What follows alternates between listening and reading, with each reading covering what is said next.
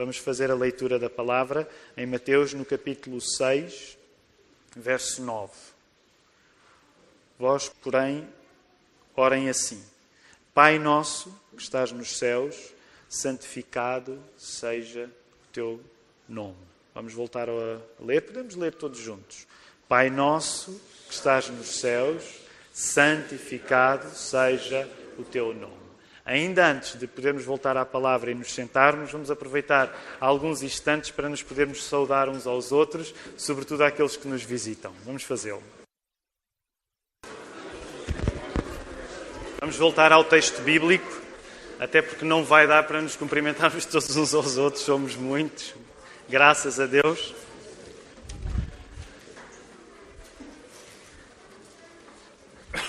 Ainda antes de voltar ao texto, gostaria apenas de sublinhar um pedido que nós fazemos todos os domingos.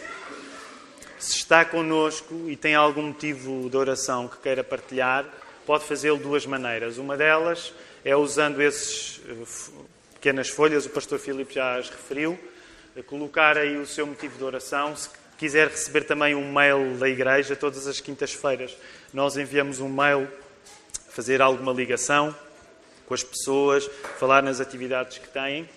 Portanto, preencha o seu nome, o seu e-mail, se quiser. Uh, mas se tem algum motivo de oração especial, uh, não saia, não, não se vá embora da igreja sem que alguém possa orar por si. Nós não fazemos magia por ninguém, não fazemos feitiços a ninguém, mas nós oramos uns pelos outros em nome de Jesus Cristo. E isso é para nós um grande consolo. Portanto, independentemente da circunstância que possa estar a atravessar, se por alguma razão passa por alguma dificuldade, e mesmo que posição de não saber se se pode chamar a si mesmo um cristão, mesmo que não saiba se acredita em Deus, mas dê-nos uma oportunidade de podermos orar por si. Uh, e por isso não se acanhe, pode cercar-se uh, das pessoas que estão identificadas, os pastores estão identificados com, com com uma coisa que diz o nome deles. Os diáconos também. Claro que se está com um amigo e se sente mais à vontade a orar com o seu amigo, peça ao seu amigo para orar por si. O que gostaríamos de enfatizar é que não saísse desta casa de oração se precisa de oração, sem que a oração vá até si. E hoje, ainda por cima, o nosso assunto é também oração, nós estamos contentes.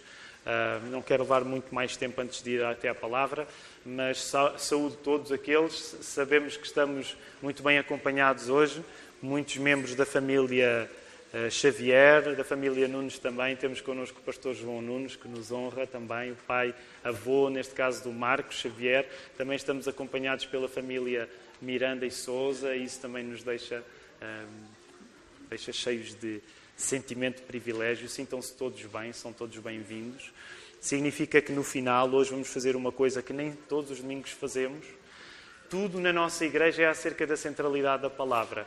Nós oramos a palavra, nós cantamos a palavra, nós pregamos a palavra e nós olhamos a palavra nas ordenanças. Semana passada, quando bebíamos do vinho e comíamos do pão, víamos o Evangelho no pão e no vinho, porque eles simbolizavam aquilo que o Evangelho significa, que é a morte e a ressurreição de Jesus. E hoje vamos ver o Evangelho, neste caso representado no batismo. E por isso estamos muito entusiasmados, porque daqui a pouco vamos, se Deus quiser, batizar. Então, temos connosco o Diogo para ser batizado e o Marcos para ser batizado também. Depois vamos dar a oportunidade a que os mais pequenos, que geralmente gostam de, de ver com muito detalhe os batismos, possam vir mais para a frente e olhar com, com, para o batismo. Se é a primeira vez que está connosco e nunca viu como é que os batistas batizam, eles só precisam de uma coisa, não é? Água, não é? Muita, muita água. Ah, e os irmãos presbiterianos não fiquem tristes, não fiquem tristes. Vamos até à palavra. Nós temos feito uma, uma temos feito uma, uma prática que se tornou. Eu sei que a palavra ritual às vezes é um pouco entendida negativamente, mas tornou-se praticamente um ritual, que é temos estado a estudar desde fevereiro o Sermão do Monte e temos estado continuamente a desafiar as pessoas a poderem memorizar partes da Escritura, porque reconhecemos que decorar é colocar no coração. Então, uma das partes da Escritura que nós pedimos às pessoas para memorizar é, é a parte das bem-aventuranças. Ricardo, não sei se projetaste, não projetaste, projeta aí só rapidamente, porque nós então encorajamos as pessoas a poder memorizar as bem-aventuranças ou as beatitudes. Um, e colocar esse texto no coração, porque ele é um texto de facto precioso para nós. Deixa estar, Ricardo, já não vale a pena também. Quem sabe, sabe, quem não sabe, vai inspirar-se para saber. Vendo Jesus as multidões, subiu ao monte e, como se assentasse, aproximaram-se os seus discípulos. E ele passou a ensiná-los, dizendo: Bem-aventurados os humildes de espírito, porque deles é o reino dos céus. Bem-aventurados os que choram porque serão consolados. Bem-aventurados os mansos, porque herdarão a terra. Bem-aventurados os que têm fome e sede de justiça, porque serão fartos. Bem-aventurados os misericordiosos, porque alcançarão misericórdia. Bem-aventurados os limpos de coração, porque verão a Deus. Bem-aventurados os pacificadores, porque serão chamados filhos de Deus. Bem-aventurados os perseguidos por causa da justiça, porque deles é o reino dos céus. Bem-aventurados sois quando por minha causa vos injuriarem e vos perseguirem e mentindo disserem todo o mal contra vós. Regozijai-vos e exultai, porque é grande o vosso galardão nos céus, pois assim perseguiram aos profetas que viveram antes de vós. Amém. Vamos então a, a, para o capítulo seguinte. No domingo passado, o pastor Marcos teve, deu o início ao estudo da oração do Pai Nosso. Como nós entendemos, o Sermão do Monte é o maior discurso de Jesus. O evangelista Mateus é quem eh, organiza o Sermão do Monte num corpo só. E entendemos que neste grande sermão que é o Sermão do Monte que Jesus pregou. O grande assunto de Jesus é, sobretudo, o seu reino, o reino que ele vem trazer, e em várias coisas que ele diz, porque ocupam três capítulos do Evangelho de Mateus, o capítulo 5, o capítulo 6 e o capítulo 7, em várias coisas que Jesus está a dizer acerca da importância de receber o seu reino, ele vai falar na importância da oração. Estou a resumir muito apenas para fazer um ponto da situação também a todos. Depois de nós entendermos que no capítulo 5 do Evangelho de Mateus, na primeira parte do Sermão do Monte, em grande parte o que Jesus está a fazer é apresentar as características do cidadão do seu reino, as características do discípulo, é como se ao chegar ao capítulo 6 fosse feito um teste à pessoa que diz que quer seguir Jesus. E esse teste que é feito à pessoa que diz que quer seguir Jesus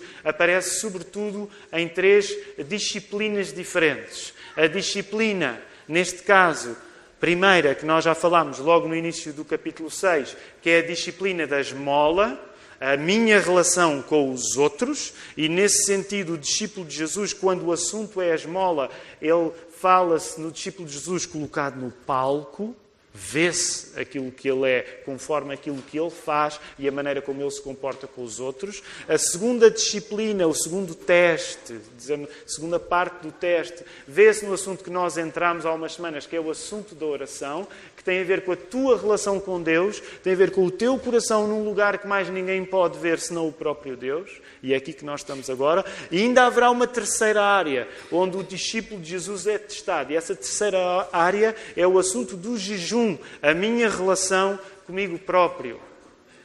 Quando eu faço alguma coisa pela relação que tenho com Deus, mas que ela está fundamentalmente dentro do meu conhecimento. Então, nestas três áreas, que eram três áreas muito importantes para os judeus de há dois mil anos: a área do jejum, a área da oração e a área da esmola. A esmola foi primeiro, a oração a seguir e o jejum será no fim. Estas três áreas eram coisas que qualquer judeu que acreditava em Deus sabia que deveriam acontecer na vida de quem acreditava em Deus. E Jesus não está a deitar a lei do Velho Testamento fora, até porque ele no capítulo 5 ele disse que a vinha para Ele veio para cumprir a lei, não para revogar a lei, mas é verdade que ele está a dar o entendimento certo aos seus discípulos acerca destas três coisas tão importantes que servem de um teste à nossa vida. E o, o grande assunto que atravessa cada fase deste teste do capítulo 6, nós vemos aí precisamente no final, que é a questão do contentamento, a maneira como nós lidamos com as ansiedades da vida. Portanto, esta questão do contentamento, ela vai ser chave para sempre que nós falamos de coisas importantes como a nossa relação com os outros, no assunto da esmola, a nossa relação com Deus, no assunto da oração, e a nossa relação connosco próprios, no assunto do jejum. É para o coração que Jesus vai querer apontar. Então, na semana passada, o Marco falou apenas sobre a primeira expressão, Pai Nosso, Nosso Pai, e gostava só de acrescentar uma frase uma frase que João Calvino emprega para falar nisto no assunto Pai Nosso, que é dizer: chamar Deus de Pai é orar em nome de Jesus. O Marco falou sobre isso. Se alguém não ouviu o sermão, pode fazê-lo na internet, na conta da nossa igreja, quer no site ou na conta do YouTube. Mas chamar Deus de Pai significa que tu oras em nome de Jesus. Não dá para distinguir uma coisa da outra. Quem não tem uma relação pessoal de confiança em Cristo como o Filho de Deus, por muita boa vontade que tenha em relação a Deus, não pode chamá-lo de pai. Esta foi uma das coisas difíceis de ouvir, mas que o Marco nos disse. Por muita boa vontade que tu tenhas em relação a Deus, se tu não reconheces Jesus como o seu filho, tu de facto não podes tratar Deus como pai. Logo, fica também um desafio claro para nós. Se nós não crescemos em intimidade com Jesus, intimidade é essa que se vê na nossa vida de oração, que é o assunto que estamos a falar, mas também se vê na leitura da palavra, então tu não podes contar com a segurança que é sentir-te tratado por Deus como teu pai. Deixa-me voltar a sublinhar este aspecto. Se tu não cresces em intimidade com Jesus, isso significa que tu, quando passares por momentos difíceis, tu não vais sentir a confiança de que Deus é teu pai. Tu até podes acreditar intelectualmente nisso, mas se a tua dependência do Espírito Santo, se o teu amor por Jesus não estão a crescer, tu vais passar por coisas difíceis na vida e tu não vais sentir Deus como pai, eventualmente até o vais sentir como um castigador. Agora reparem a importância que isto tem. Jesus, quando ensina a oração, ele não está a dizer que nós não vamos passar por coisas difíceis na vida. Aliás, ele acabou de dizer que as pessoas que iam confiar nele iam ser perseguidas. Mas uma das coisas que eu te quero animar é as coisas difíceis que tu vais passar na vida, tu vais poder passá-las sabendo que Deus é teu Pai. E acredita, não há maior consolo. Concordam comigo? Alguém tem um amém para dar? Não há maior consolo do que nós termos Deus como nosso Pai quando passamos por coisas difíceis na nossa vida. Deixa-me falar de outros homens, e hoje vou falar de alguns homens importantes. Já citei Calvino, Vou citar Lutero também. Quando Lutero falava acerca do Pai Nosso, ele dizia que, no fundo, esta oração, a oração do Pai Nosso, esta oração ora-nos a nós, revelando qual a posição que nós ocupamos em relação a Jesus Cristo. A oração do Pai Nosso não é apenas um modo de nós nos elevarmos até Deus, é também um modo de Cristo ser trazido até nós. E nesse sentido, a oração do Pai Nosso torna-se um exame, torna-se um teste. Cristo, Cristo ensina-nos a oração do Pai Nosso também para verificar se nós temos realmente Jesus Cristo como o nosso Salvador. É nesse sentido que Lutero dizia: se tu começares a orar esta oração, esta oração vai te orar a ti. Não és só tu que vais estar a querer saber coisas acerca de Deus. Quando tu oras a oração do Pai Nosso, e neste sentido não estou a, dizer orá-la apenas mecanicamente, compreender o modelo que ela é para todas as orações, quando tu oras de acordo com o ensino de Jesus, a oração, ora-te a ti. Não és, não és tu apenas que vais querer tirar, arrancar coisas de Deus. É Deus, pelo facto de tu te expores à oração do Pai Nosso, que vai revelar coisas sobre ti. Portanto, nesse sentido, a oração é uma coisa que nós fazemos no poder de Deus em direção a Deus, mas a oração também é uma coisa que Deus faz em relação a nós. As pessoas que gastam muito tempo a orar são pessoas que têm uma ideia acerca de si próprios, que é uma ideia mais rigorosa. Sabem porquê é que os cristãos têm de orar? Certo, porque quando oram eles conhecem mais Deus, mas deixa-me dizer-te, quando tu oras, tu conheces-te melhor a ti próprio. Porque tu estás-te a expor, deixa-me dizer assim, tu estás-te a expor a uma zona de perigo, a uma abençoada zona de perigo, onde quando tu oras, Deus pode revelar coisas acerca de ti que tu nem imaginavas. Quer sejam positivas, quer sejam negativas. É por isso que a oração é não só uma coisa que nós fazemos em relação a Deus, mas a oração também é uma coisa que Deus faz em relação a nós. Chegamos então à primeira petição, e eu hoje vou ficar apenas na primeira petição, foi por isso que só lemos o verso 9 que diz: Santificado seja o teu nome. E é importante nós percebermos uma coisa hum, incontornável da cultura judaica, da cultura dos hebreus e da nossa cultura como cristãos hoje. E aqui deixem-me deixem detalhar um pouco. Da nossa cultura, sobretudo como cristãos evangélicos que nós somos, como cristãos protestantes. Para um judeu e para nós hoje, o nome é a representação do caráter da própria pessoa. O esquema é basicamente este.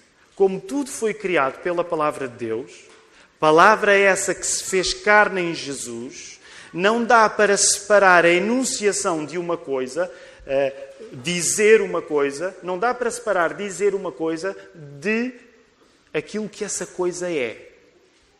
A encarnação, que foi o facto de Jesus ter feito carne, o Verbo fez carne. A encarnação é precisamente o reflexo de, neste contexto, não ser possível para um cristão separar o conteúdo da forma. O conteúdo e a forma para um cristão devem estar juntos. A forma, como Deus criou o mundo, através da palavra, é também o que Deus é. E eu sei que isto agora vai ficar um bocado filosófico, mas Deus vai vos ajudar. Mas é importante nós compreendermos isto. A forma como Deus cria o mundo através da palavra é também o que Deus é.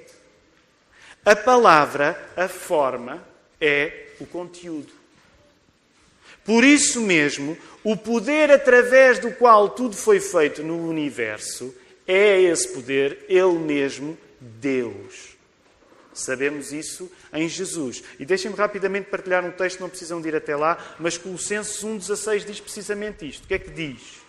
Pois nele, em Jesus, foram criadas todas as coisas nos céus e sobre a terra, as visíveis, as invisíveis, sejam tronos, sejam soberanias, quer principados, quer potestades. Tudo foi criado por meio dele, Jesus, e para ele, Jesus. E por isso é que João, quando começa o seu evangelho, em João 1, ele diz: No princípio era o Verbo, e o Verbo estava com Deus, e o Verbo era Deus. Percebem? Eu sei que isto, é, isto faz a nossa cabeça desenferrujar um pouco. Mas o poder com que Deus criou o mundo foi a palavra. Palavra essa que se fez carne em Jesus. A maneira como Deus criou as coisas, essa própria maneira é parte de quem Deus é, porque Jesus é Deus.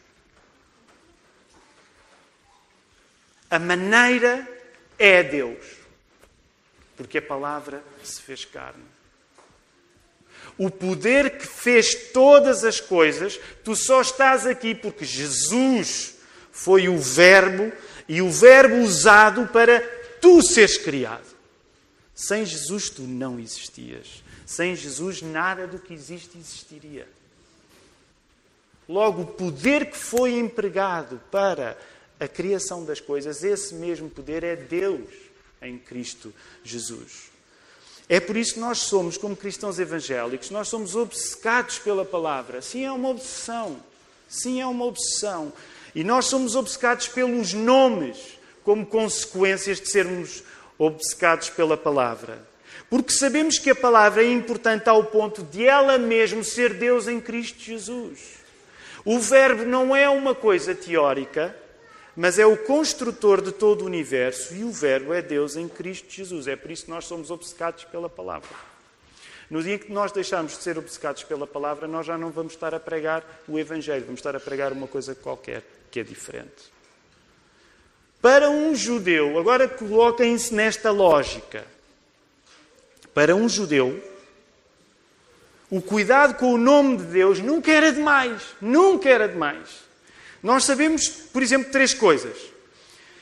Quando lemos o Velho Testamento, sabemos que Deus não se apresentava com um nome específico. E essa realidade foi visível especialmente no momento em que ele chamou Moisés para ir libertar o seu povo no Egito, em Êxodo 3, e Moisés queria levar alguma coisa para mostrar ao faraó. Ok, eu vou, eu liber... Não foi bem assim, eu estou a parafrasear, mas eu, eu vou, eu, eu, vou libertar. Ele no fundo não queria ir, mas eu, ok, eu até eu vou, mas eu apresento-me em nome de quem? E é quando Deus diz, eu sou o que sou.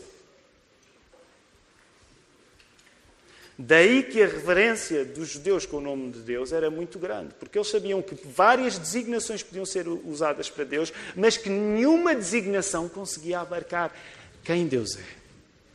Era como se houvesse um risco, deixa-me usar esta expressão, era como se houvesse um, um risco de curto-circuito caso nós ganhássemos muita confiança no nome que nós estávamos a usar para Deus, porque Deus faz-nos valorizar os nomes, mas nenhum nome consegue abarcar tudo o que Deus é. Por isso, eu sou o que sou. Nós também sabemos que, diante da designação em hebraico, que hoje pronunciamos Yahweh, os judeus tratam essa, essa expressão com a reverência máxima. Ainda hoje, a maior parte dos judeus que são. Uh, praticantes do judaísmo evita escrever o nome de Deus. Por exemplo, se for um judeu que se exprime em inglês, ele geralmente escreve G, tracinho em baixo, D, para não escrever o nome completo de Deus. Em Portugal, creio eu, não tenho certeza, mas não escrevem o U na palavra Deus. Okay? Para não correrem o risco de banalizar o nome de Deus. Aliás, nós sabemos pelos Dez Mandamentos, que vão ser dados em Êxodo, 20, e no versículo 7 em particular, nós sabemos que somos chamados a não invocar o nome de Deus em vão. Antigamente, isso ainda era costume, as pessoas tinham algum respeito quando invocavam o nome de Deus. Até porque, mesmo numa cultura de maioria católica romana, sabia-se que não se podia usar o nome de Deus em vão.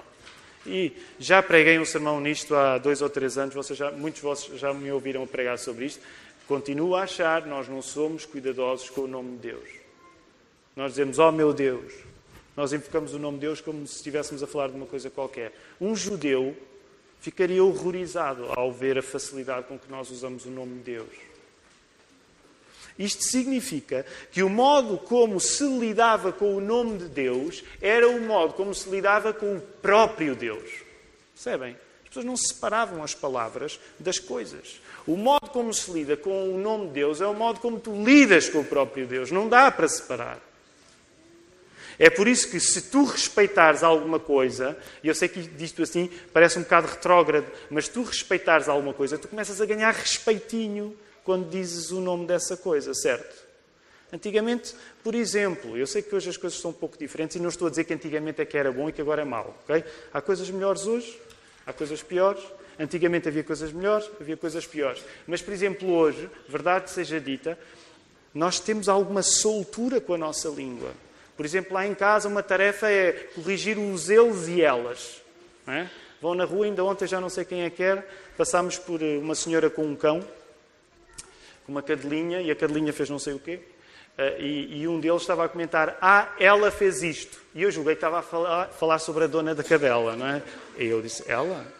A cadela. E pronto, eu depois achei: Ok, para a cadela eu acho que até pode usar ela. Porquê? Porque não devemos educar os nossos filhos a não serem respeitosos como tratam as pessoas mais velhas. Não há ele e ela.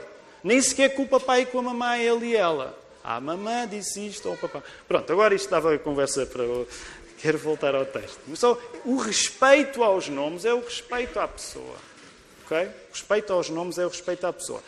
Agora, é claro que vocês podem dizer, com razão, sobretudo aqueles que conhecem a Bíblia melhor, vocês também podem lembrar que a Bíblia reconhece que nós, no nosso pecado, conseguimos arranjar maneira de fingir respeito com as palavras, não tendo esse respeito no nosso coração. É verdade ou não? Há maneiras de maquilhar, de pôr uma maquilhagem em cima da nossa palavra para fingir que nós somos reverentes com coisas e podemos ser muito cuidadosos com a boca e no nosso coração estarmos afastados disso. Sabem que ao longo de toda a Bíblia este assunto é explorado. Ao longo de toda a Bíblia, este assunto é explorado. E, por exemplo, no Novo Testamento, em particular, na carta de Tiago, Tiago é muito agudo a criticar pessoas que fazem da fé apenas um discurso. E é por isso que ele diz: então, mas tu dizes que salvas pela fé, mas a tua fé não produz obras, então a tua fé é morta. E ele não estava, ele não estava a rejeitar o que Paulo tinha dito, que o Espírito Santo tinha revelado ao Paulo que nós somos a Paulo que nós somos salvos pela fé. O que ele estava a dizer é que, de facto, nós podemos criar teatros onde, pelas nossas palavras, nós fingimos ser coisas que não somos. E nesse sentido a Bíblia critica isso. A um ponto que, a determinada altura, Jesus, que está a pregar este sermão, que te está a ensinar esta oração do Pai Nosso, ele está a esbarrar sempre com os escribas e os fariseus, porque os escribas e os fariseus eram as pessoas mais religiosas, eles eram legalistas, e lembra-te, ser legalista não é cumprir a lei. Ser legalista é dar a volta à lei para tu te cumprires a ti próprio. Ok? E muitas vezes nós. Ah, um legalista é uma pessoa que cumpre a lei. Não. Cumprir a lei, quem cumpriu foi Jesus que deu a sua vida por a lei. Certo?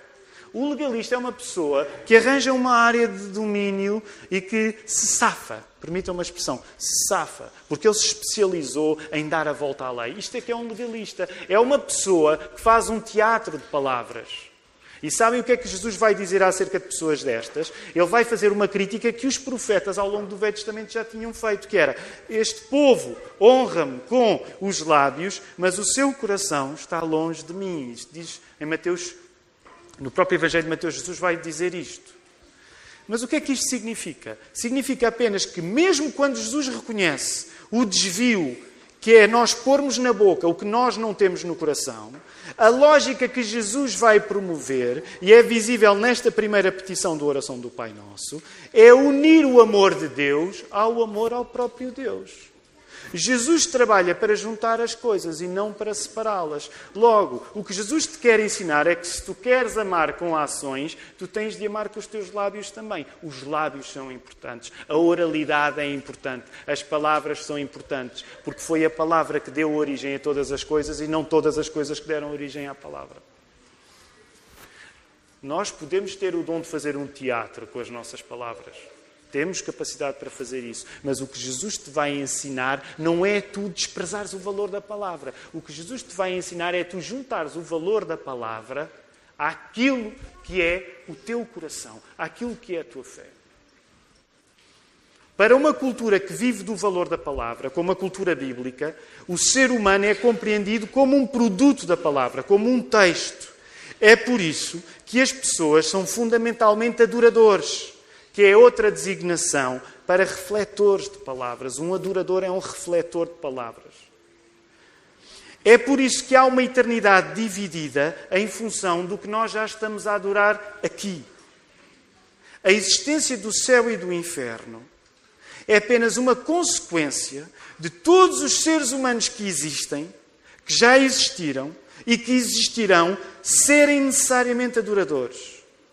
Se tu foste criado pela palavra, palavra é essa que te deu vida, e se tu viveres baseado no poder da palavra já aqui nesta vida, através de uma intervenção dessa mesma palavra em ti, naturalmente tu vais viver o tempo que a palavra durar, manifestando através das tuas próprias palavras o amor que tu tens à palavra, porque dela recebeste amor. Eu sei que foi uma frase longa. Mas percebes a ideia? Se tu foste criado pela palavra como a Bíblia diz que tu foste, e se tu reconheces o poder da palavra, que é uma das coisas que Jesus vai dizer em João 15, se permanecerdes nas minhas palavras e as minhas palavras permanecerem em vós, pedireis o que quiserdes e vos será feito. Percebem o que é que Jesus está a dizer? Jesus, o Verbo encarnado, está a dizer assim: se tu aceitares as minhas palavras, se tu confiares nas minhas palavras, esse poder que é confiar na minha palavra vai-te dar vida para sempre. Porquê? Porque a palavra é eterna. Tu vais durar o tempo que a palavra dura.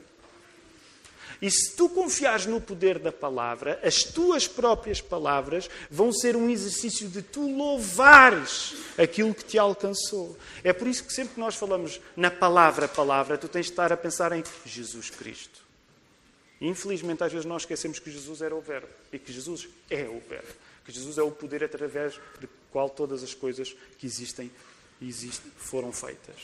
Logo, A vida depois da morte, em que nós cristãos acreditamos, é isto. Se a palavra for eterna, como a Bíblia diz que a palavra é eterna, eterno vais ser tu a prestar louvor à palavra. E como é que tu vais prestar louvor à palavra? Eu sei que está agora a ficar um bocado uh, denso, usando as tuas próprias palavras. Sendo que tu vais chegar a um ponto em que tu vais ver a palavra. E há uns tempos falava-vos nisso, pregava-vos um texto acerca disto também. Porque a palavra tem um rosto em Jesus Cristo. Jesus Cristo é a palavra que tem rosto. E um dia, diz-nos Apocalipse 22, 4, tu vais ver o rosto de Jesus. E sabes uma coisa? Os nomes são tão importantes que tu vais ter o nome na tua testa. O nome de Jesus. Agora, não quero tornar isto mais filosófico do que já está, mas é por isso que nós, cristãos evangélicos, protestantes, reformados, batistas, chamem o que quiserem agora, nós somos ferozmente logocêntricos. O que é, que é ser logocêntrico? É ser centrado na palavra. E deixem-me dizer, hoje não é fácil ser logocêntrico, porque as pessoas dizem que palavras levam o vento e que as palavras são invenções do homem, e nós acreditamos no contrário. O homem é a invenção da palavra. E deixa-me falar-te numa coisa, e eu sei que é um assunto uh, que ninguém gosta de falar nele, mas deixa-me explicar-te com base nesta lógica acerca daquilo que o inferno é. O inferno é a rejeição da palavra. Começada nesta vida, é uma rejeição que tu começas aqui e que vais prolongar por toda a eternidade. Porque é a duração da palavra que nos criou que nos mantém a viver, ainda que tu estejas a recusar o seu poder. O inferno, a morte eterna, é o que acontece quando uma criatura que, sendo criada pela palavra infinita, rejeita o texto que é a vida, que em condições de confiança a palavra naturalmente criaria em nós. O inferno é o facto de ter sido criado pela palavra, é o facto da palavra, Jesus Cristo, quer, querer criar um texto em ti, querer criar uma história em ti, história essa que tu rejeitas. Se quisermos alguém que vai para o inferno, é alguém que se recusou a tornar um texto escrito pelo Espírito Santo. O inferno é o que acontece quando um refletor de palavras se recusa a tornar-se um texto. Enquanto no céu, o que é que vai acontecer no céu? Quais são as figuras que nos são dadas para descrever o céu? Vai haver canto e louvor, que são atividades fundamentadas no uso da palavra. Curiosamente, Jesus descreve o inferno havendo pranto e ranger de dentes, que são coisas que tu fazes com a tua boca, mas que não precisam de ser feitas com palavra. Ninguém precisa de palavras para chorar, ninguém precisa de palavras para ranger os dentes. Percebem a diferença de um universo permanente do céu para a diferença de um universo permanente que é o inferno? Agora tome esta lógica para a natural importância que nós damos à santificação do nome de Deus. Santificar o nome de Deus é valorizar Deus nas tuas entranhas. E essa valorização de Deus nas nossas entranhas, vista na santificação do seu nome, vai de dentro para fora. Deus é primeiro reconhecido como perfeito no nosso coração e depois ele vai passar para o discurso às pessoas à nossa volta. E deixa-me encorajar-te, se estás, com, com, se estás aqui e ainda lutas com a fé, e calhou-te o grande azar de tu teres de conviver com um cristão evangélico, Percebe uma coisa: um cristão evangélico vai sempre fazer-te a vida em água, a falar-te de Jesus, porque ele sabe que a palavra é o poder com que todas as coisas acontecem. A partir do momento em que um cristão evangélico se cala, ele não é um grande cristão evangélico. ok? Portanto, se tu te metes com algum cristão evangélico, ele vai te chatear a vida toda. Ok? Porque é isso que é suposto que ele te faça, porque ele vai partilhar contigo as palavras da vida eterna até que tu próprio possas confiar nelas. É por isso que nós, não levem a mal, isto não está escrito assim no sermão, mas nós cristãos evangélicos temos de nos dar bem com o facto de sermos uns chatos. Nós somos os chatos. Porque nós somos, usamos o poder da palavra, porque foi a palavra que nos resgatou. Ninguém concorda comigo? É por isso que nós não sabemos estar calados. Porque o uso da palavra é apenas uma consequência da palavra nos ter atingida, atingido a nós. Um cristão evangélico calado ah, eu, eu falo apenas no tempo certo. É um cristão evangélico que não está a ser transformado pelo Espírito Santo. Desculpem-me simplificar tanto. É por isso que nós somos chatos e ninguém nos compreende. É por isso que as pessoas, quando falam dos evangélicos, acham que são fanáticos. Se nos querem chamar fanáticos, deixem-me. Vocês não têm de ter a minha opinião. Mas eu estou-me nas tintas que me chamem fanático, ok? Porque se eu fui atingido pelo poder de Cristo, que é o Verbo encarnado, podem crer, eu vou querer morrer a falar de Jesus. Porque o próprio Jesus diz que se as pessoas, aqueles que me negarem palavras, eu também vos vou negar a eles. Eu sei que isto hoje não são coisas bonitas de dizer, ou as pessoas ficam escandalizadas e vão dizer, ah, fui uma igreja onde o pastor não se importa de ser fanático. Não. Eu estou mais preocupado com aquilo que Jesus pensa acerca de mim do que com aquilo que as pessoas pensam acerca de mim. Porque as pessoas não me salvaram, mas Jesus salvou-me. Deixa-me só dar um exemplo último antes de terminar o sermão. Aliás, era suposto eu fazer sinal. Uh, força, vão, visto. Isso é dos meus problemas. Isto é a ilustração perfeita para a falta de controle que eu tenho com as palavras, que o sermão vai terminar e, e, entretanto, os nossos. Os nossos, eu não sei se diz assim, os nossos batizandos não, não, não, se foram preparar. Então, Marcos e Diogo, corram, corram com o Filipe agora, para se irem preparar, que eu vou esticar o sermão mais um bocadinho. Não, deixem-me só dar uma ilustração, uh, que eu creio que, que é importante para tentar ilustrar um pouco isto.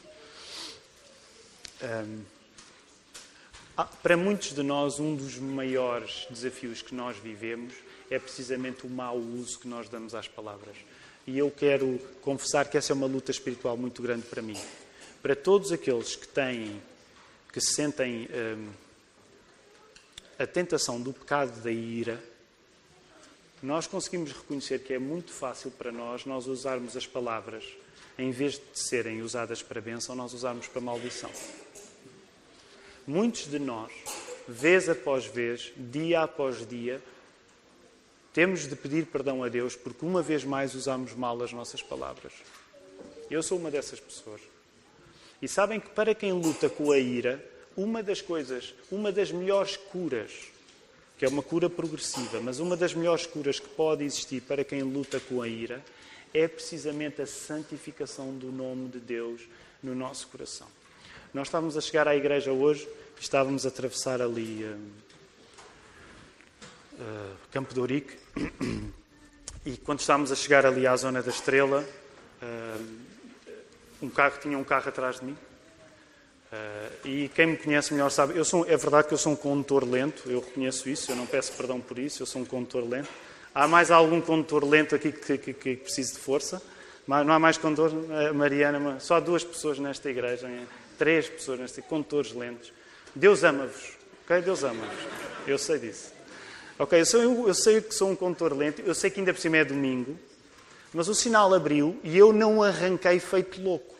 Então logo a senhora atrás de mim apita. Eh, e, e ultrapassa-me, comete uma, uma, uma infração no código, ultrapassa-me, para, claro, o que é que acontece geralmente com pessoas que se comportam desta maneira? Para ir parar no semáforo à minha frente ao meu lado. Não é? E depois há aquele momento constrangedor onde nós pensamos, olho ou não olho? Olho para ela ou não olho?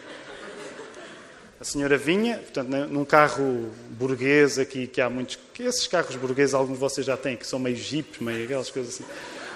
Na, na Lapa e na Estrela, o que não falta é disto a senhora e tal, com um ar elegante e uma tatuagem, portanto, é essa mistura toda uh, muito contemporânea. Uh, eu não estou a pregar contra as tatuagens, uh, mas então ela para e eu não resisto, eu não resisto. Atenção, eu não estava irado.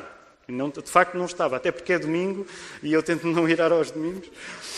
mas eu olhei para ela e a senhora sentiu-se provavelmente meio envergonhada, mas é isto que eu quero dizer. Eu não estou a dizer isto para a condenação da senhora. Quando tu te começas a irar, é muito difícil que a meio pares. Então, vou, vai uma família ao lado dela, eu olho para ela, e ela sentiu-se na obrigação de continuar irada. E de refilar comigo. E eu não disse nada, porque eu consigo identificar-me com aquela senhora, eu sei o que é estar assim, e esta é uma das coisas que eu peço diariamente a Deus: não me permites que eu me ire. Agora, onde eu quero chegar com esta ilustração é um ponto, e eu sei que é um ponto um pouco exagerado, mas eu quero que tu compreendas isto. Uma pessoa que vive irada, há um lugar para esse tipo de sentimentos, e esse lugar é o inferno. Esse lugar é o inferno. E uma, uma pessoa que vive controlada pela ira, ela já começou a viver o inferno aqui. Agora, ao dizer-te isto, eu quero dizer precisamente para que tu reflitas e que seja o Espírito Santo a fazer uma coisa que eu, como homem, não consigo. Mas santificares o nome de Deus é tu poderes viver de um poder dentro do teu coração que, quando este tipo de circunstâncias tão tontas como o trânsito vem, tu, por santificares o nome de Deus, eu digo assim: eu não vou agir em conformidade com o meu feitio, mas eu vou agir em conformidade com o facto de Deus ser santo, o seu nome ser santo, e eu não vou por uma estrada que, se eu começar a percorrer, eu não vou ter fim nessa estrada. Então, é um desafio difícil, mas o que eu gostaria de chamar nesta hora era para que tu compreendesses que o poder de santificar o nome de Deus não é uma coisa teórica na tua vida. É tu dependeres da perfeição de Deus e não da tua própria imperfeição. Por fim, santificar o nome de Deus vê-se na reprodução natural e sobrenatural dessa mesma santidade em ti. Vivendo as pessoas que santificam o nome, elas mesmas, vidas santas que produzem alegria e gratidão. É a coisa mais difícil e importante na nossa vida, o contentamento em Jesus. Não troques o contentamento em Jesus por nenhuma outra coisa. Não troques o facto de Jesus ser perfeito por nenhuma outra coisa. Não troques o facto de Deus ser teu Pai por nenhuma outra coisa que o Espírito possa persuadir-te destas coisas, que o teu amor por Jesus possa estar a ser fortalecido, que Deus Pai nos possa abençoar. Amém.